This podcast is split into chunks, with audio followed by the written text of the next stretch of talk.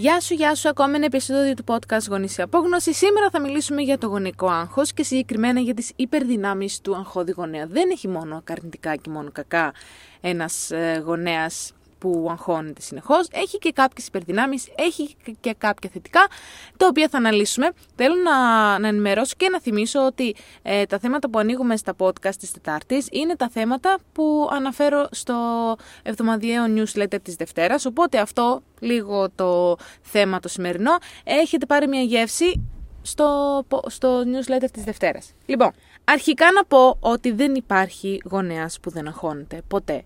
Δεν υπάρχει αυτό, αυτό το πράγμα. Εάν ενδιαφέρεσαι, αν νοιάζεσαι για το παιδί σου για να μεγαλώσει καλά, σημαίνει πρέπει να αγχώνεσαι και λίγο και αυτό είναι πάρα πάρα πολύ φυσιολογικό. Νομίζω έρχεται και με, την, και με το ρόλο μας λίγο σαν γονείς. Γνωρίζω επίσης ότι έχουμε μεγαλώσει και μεγαλώνουμε όλοι με την ιδέα ότι το άγχος είναι κάτι πάρα πάρα πολύ καλό, είναι κάτι αρνητικό, είναι κάτι που στέκεται εμπόδιο στο να είμαστε τέλος πάντων όπως θα είχαμε φανταστεί να είμαστε, είναι κάτι που μας αδειάζει, που μας ξεθεώνει και σε μερικά σημεία αυτό είναι σωστό, δηλαδή είναι ε, κάποιες φορές το άγχος ε, και λίγο δύσκολο στη διαχείρισή του και μας δυσκολεύει πάρα πολύ στην καθημερινότητα. Μπορεί όμως να έχει κάποια θετικά το άγχος. Το να είσαι δηλαδή ένας γονέας που ζει με λίγο άγχος έχει κάποια θετικά. Ε, εδώ να πω ότι έχω αναφέρει και τη Δευτέρα ότι γενικά στις ομαδικές μας συνεδρίες, γενικά και συγγνώμη, στα ομαδικά σεμινάρια και στις προσωπικές συνεδρίες, ε, που έχουμε κάνει πάρα πολλά μέχρι τώρα, δεν έχω γνωρίσει ούτε και μία φορά γονέα, είτε μαμά είτε μπαμπά, ο οποίος δεν έρχεται ε, κοντά μου για να γίνει καλύτερη εκδοχή του εαυτού του. Δηλαδή, πάρα πολλές φορές έρχονται γονείς που ξεκινάνε λίγο και εστιάζουν στα προβληματάκια του παιδιού, ε, με την ιδέα ότι ξέρεις κάτι πάει λάθος με το παιδί, κάπως πρέπει να τα αλλάξω, κάπως τέτοιο. Ε, και στην πορεία συνειδητοποιούμε ότι ξέρεις, αν δεν αλλάξουμε εμείς αγωνεί, δεν πρόκειται να αλλάξει και το παιδί. Οπότε η δουλειά ενός γονέα είναι να γίνει η καλύτερη πιθανή εκδοχή, εκδοχή του εαυτού του για να μπορεί να βοηθήσει και το παιδί του μετά, να αναπτυχθεί σωστά, ε, πιθανόν να βελτιώσει κάποιες συμπεριφορές που μπορεί να ενοχλούν τον γονέα ή γενικά το κοινωνικό σύνολο. Τώρα, το ανέφερα αυτό γιατί θέλω να ξεκαθαρίσω τη διαδικασία αυτή, το δηλαδή να, να φύγω από μια κατάσταση που ήμουνα και να προσπαθήσω να γίνω ο καλύτερος, η καλύτερη εκδοχή του εαυτού μου και δεν λέω ο καλύτερος γονέας γιατί δεν υπάρχει ο τέλειος γονέας, υπάρχει ένας αρκετά καλός γονέας και υπάρχει η καλύτερη εκδοχή του εαυτού μου και αυτό είναι ε, μοναδικό και προσωπικό για τον καθένα. Ε, οπότε αυτή η διαδικασία, το να αλλάξει ένας άνθρωπος τόσο πολύ για να μπορεί να επηρεάσει θετικά έναν άλλον και συγκεκριμένα το παιδί του, είναι από μόνη της μια διαδικασία που έχει ένα τεράστιο άγχος. Ε, και γενικά θέλω να θυμίσω τους γονείς ότι κάτι λέει αυτό σχετικά με το πόσο σημαντικό είναι να, για έναν άνθρωπο να είναι καλή μαμά ή καλός μπαμπάς. Αυτό λέει πάρα πολλά ε, για την γονικότητά μας. Επίσης γενικά επειδή κάνουμε, μ' αρέσει πολύ να εστιάζω στα θετικά σημεία ε, και όσοι έχετε κάνει μαζί μου και, το, και την ενδυναμωμένη γονικότητα, αν θυμάστε εκεί που μιλούσαμε λίγο για τις... Ε, ε, για τα δεσμού, τα δεσμού προσκόλλησης δηλαδή, είχαμε πει και για κάποιες υπερδυνάμεις ε, που πιθανόν να μην έχουμε μάθει, ξέρεις, βλέπουμε πάντα τα αρνητικά. Ε, αν έχω ανασφαλή προσκόλληση, αν έχω αγχώδη προσκόλληση, έχω αυτά τα αρνητικά. Έχεις και κάποια θετικά όμως, έχεις και κάποιες υπερδυνάμεις. Οπότε σε αυτές θα εστιάσουμε σήμερα, ε, στις υπερδυνάμεις του αγχώδη γονέα. Τι κάνεις καλύτερα δηλαδή από έναν άνθρωπο που ίσως να μην ζει με τόσο πολύ άγχος όσον αφορά το γονικό του ρόλο. Πάμε στο πρώτο. Αν αγχώνεσαι, σημαίνει νοιάζεσαι. Είσαι γονέας που νοιάζεται, που ενδιαφέρεται όχι μόνο για την κάλυψη των βασικών αναγκών του παιδιού, που αυτές είναι δεδομένες, ε, δηλαδή τροφή, στέγη, μόρφωση και αυτά, αλλά και για τις συναισθηματικές του ανάγκες.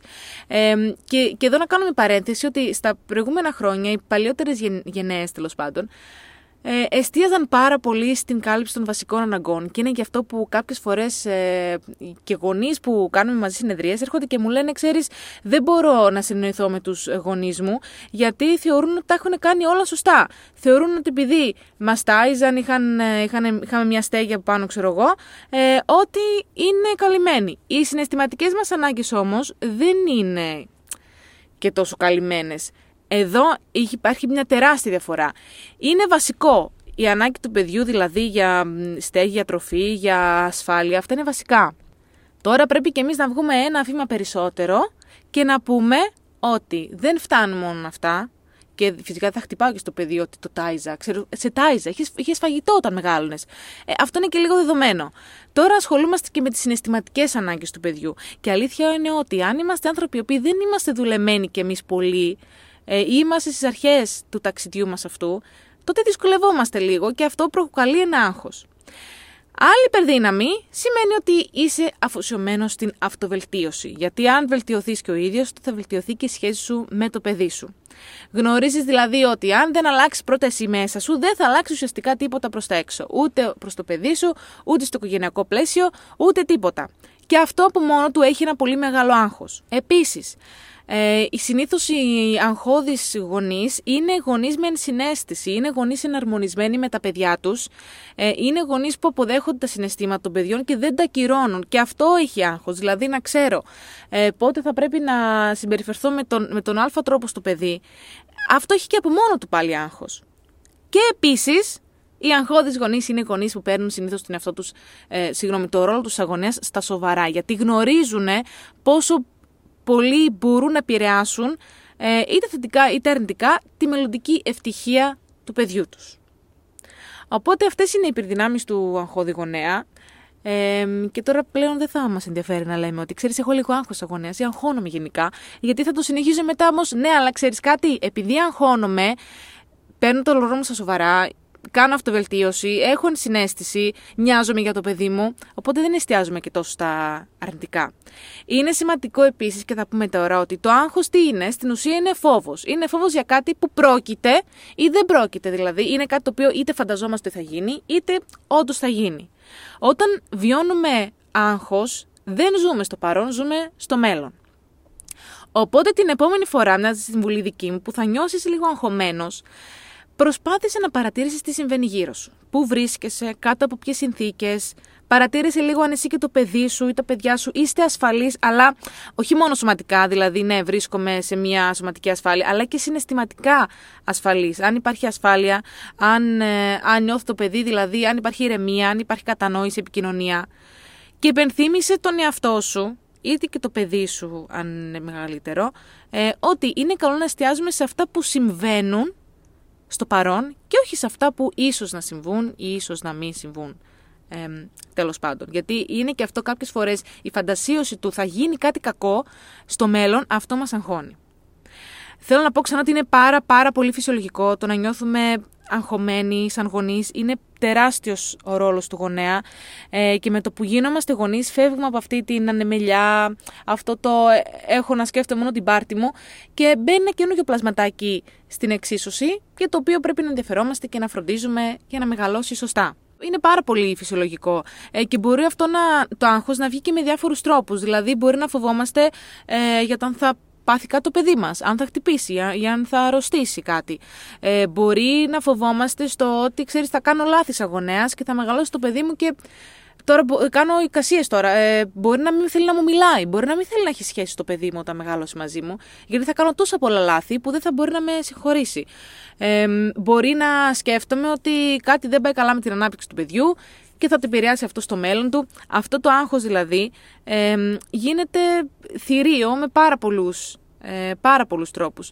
Είναι πολύ επίσης σημαντικό να σκεφτόμαστε και να θυμόμαστε ότι το άγχος του γονέα, το υπερβολικό άγχος, αυτό που δεν μπορούμε εμείς να ελέγξουμε, μπορεί να επηρεάσει και αρνητικά ε, ένα παιδί. Ειδικά όσον αφορά την ε, κοινωνική του ανάπτυξη, τις κοινωνικές δεξιότητες δηλαδή, και τη διαχείριση των, ε, των συναισθημάτων του. Επίσης, συνήθως ε, είχε, είχε βγει και μια έρευνα που μου κάνει πολύ εντύπωση ότι το υπερβολικό άγχος του γονέα ε, συνήθως τον οδηγεί στο να μην είναι τόσο ζεστό, να μην είναι τόσο responsive τέλος πάντων, εναρμονισμένος ε, στη σχέση γονέα-παιδιού, ε, το οποίο μπορεί και πάλι να επηρεάσει αρνητικά το παιδί. Εδώ τώρα μιλούμε για άγχος το οποίο δεν μπορώ καθόλου να ελέγξω και εκεί πλέον δεν μιλάμε για γονεϊκό άγχος φυσιολογικών ορίων, μιλάμε στο ότι πρέπει να δω κάποιον ε, ειδικό ψυχικής υγείας τέλος πάντων.